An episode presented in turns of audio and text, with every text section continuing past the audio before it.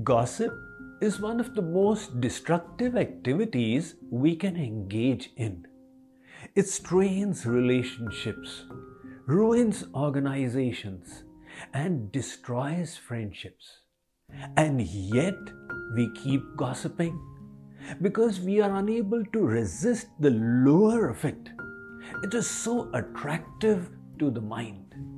The irony is, the person we are gossiping about is unaware and is thereby unable to defend himself or herself. Thus, gossiping is an act of cowardice. It is like criticizing a hearing impaired person. They say in the world, don't criticize a deaf person who can't hear you. Gossiping is a similar act.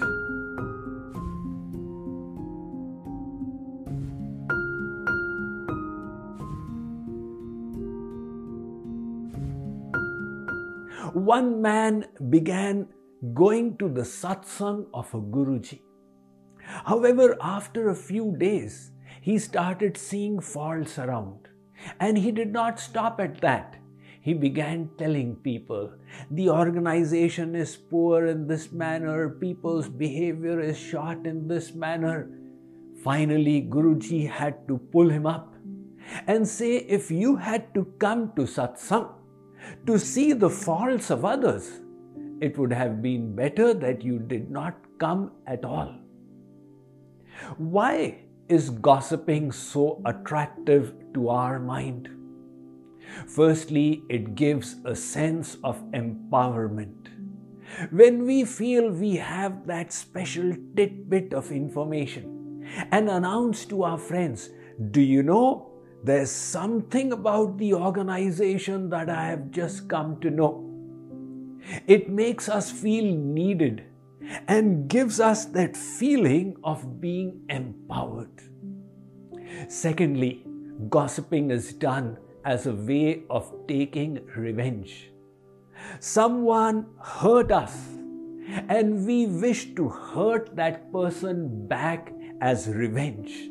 Gossiping gives us an opportunity to engage in character assassination as a sadistic way of deriving satisfaction.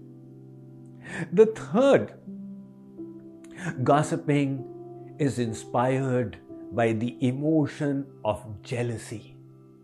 We have this perception that success is a limited pie. And hence, if one person is succeeding, it makes our chances of victory that much less. On the other hand, when we see others failing, it gives us a tiniest bit of pleasure and satisfaction we fail to see that the universe is filled with abundance and there is enough for everyone to succeed. Instead, we engage in the crab mentality. If a few crabs are placed in a basket, any one of them individually can escape, but collectively none do so.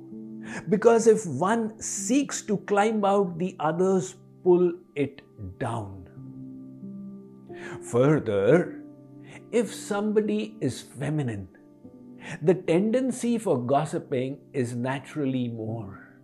Men have their own infirmities, more anger, more lust. But when it comes to gossiping, the inclination of women has an origin in the Mahabharata itself. Kunti, who later on became the mother of the five Pandavas, as a young girl, she received a boon from Durvasa that she could invoke the presence of any of the celestial gods and have a child from them. Out of her curiosity, she invoked the presence of Surya Dev, the sun god. He said, Perforce, I need to fulfill the boon and have to give you a child. Through the ear, he gave her Karn. When Karn was born, Kunti to avoid any disrepute because she was still an unmarried maiden, put her baby in a basket and set him adrift in the Ganges, that nature may help him find foster parents. Karn was discovered by Adhirath Nandan, whose wife was Radha. Adhirath Nandan was the charioteer of Dhritarashtra. He brought him back home there in the palace of Dhritarashtra, Duryodhan befriended him and Karn returned in the association of Kunti and the Pandavas. Before the Mahabharata, he vowed his allegiance to Duryodhan. Knowing his power, Kunti confided in him for the first time that she was his actual mother and the Pandavas were his brothers. She asked him to vow that he would not hurt the Pandavas. Karna said he will only strive to kill Arjun. In this way, he will take care of his dharma towards his mother, Matri Dharma and also his Mitra Dharma towards Duryodhan. The Pandavas were unaware that Karn was their elder brother. Only after the battle was over, Yudhishthir came to know of it when Dhritarashtra asked him to perform the last rites of Karn. Yudhishthir was then annoyed with his mother Kunti and said if they had been made aware it is possible the course of the Mahabharata would have been different. At that time, Yudhishthir cursed Kunti and all women that they would not be able to keep a secret. Whatever be the reason why we gossip, when we become aware that gossiping is such a disastrous activity, how can we prevent ourselves from it? The first point remember, in gossiping, you lose the trust of others. If A gossips about B behind his back to C, C naturally concludes that behind my back, A will gossip about me to B because that is his habit. Secondly, gossiping makes us fall in our own self esteem. And that robs us of the sense of inner satisfaction and joy.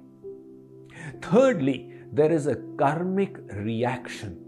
A king was giving a feast to sadhus. Unknown to him, an eagle was carrying a snake up in the sky venom from the snake fell into the plate of one of the sadhus, who unaware ate it up and died. Now, this news spread everywhere, and the messengers of Yamraj also pondered upon whom should the karma of the killing of this sadhu be allotted. It could not be allotted to the snake because he did it accidentally. It could not be allotted to the eagle who was not even aware the poison was falling. The king was also innocent in this crime, as were the cooks. In the meantime, some more sadhus reached the palace and they asked, Is this the place where the sadhu bhoj is happening? One old lady sitting at the gate said, It is, but beware, this king feeds poisoned food and kills sadhus. The moment the messengers of Yamraj heard that, they decided that the karma would be given to the old lady. So the law is when you find faults with others which are there, you get half the karma for their sins. And when you talk about their sins when they have never committed it, you get the entire karma. That is why let us take inspiration from the three filter test. There's a story told about Socrates. One man came up to him and said, Sir, I've heard something very important I need to share with you. Socrates said, Wait. First filter.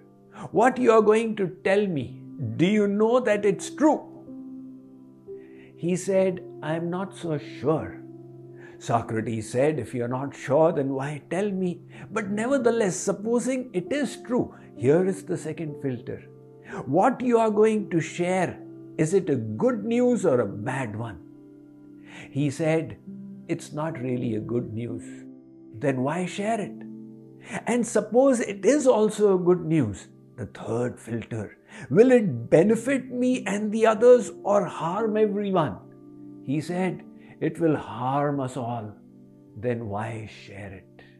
Let's again learn from the three monkeys of Mahatma Gandhi. Na dekh bura, na sun bura, na bol bura. Hear no evil, see no evil, and speak no evil. Instead, let us be good finders. I was once giving a lecture series in Dallas, and one lady came to me who had been working at J.C. Penney, and she kept on complaining about the toxic environment at her workplace. I suggested to her to start making a note of all the good things at her workplace. Now, when she practiced that over a period of two weeks, there was a marked difference in her attitude.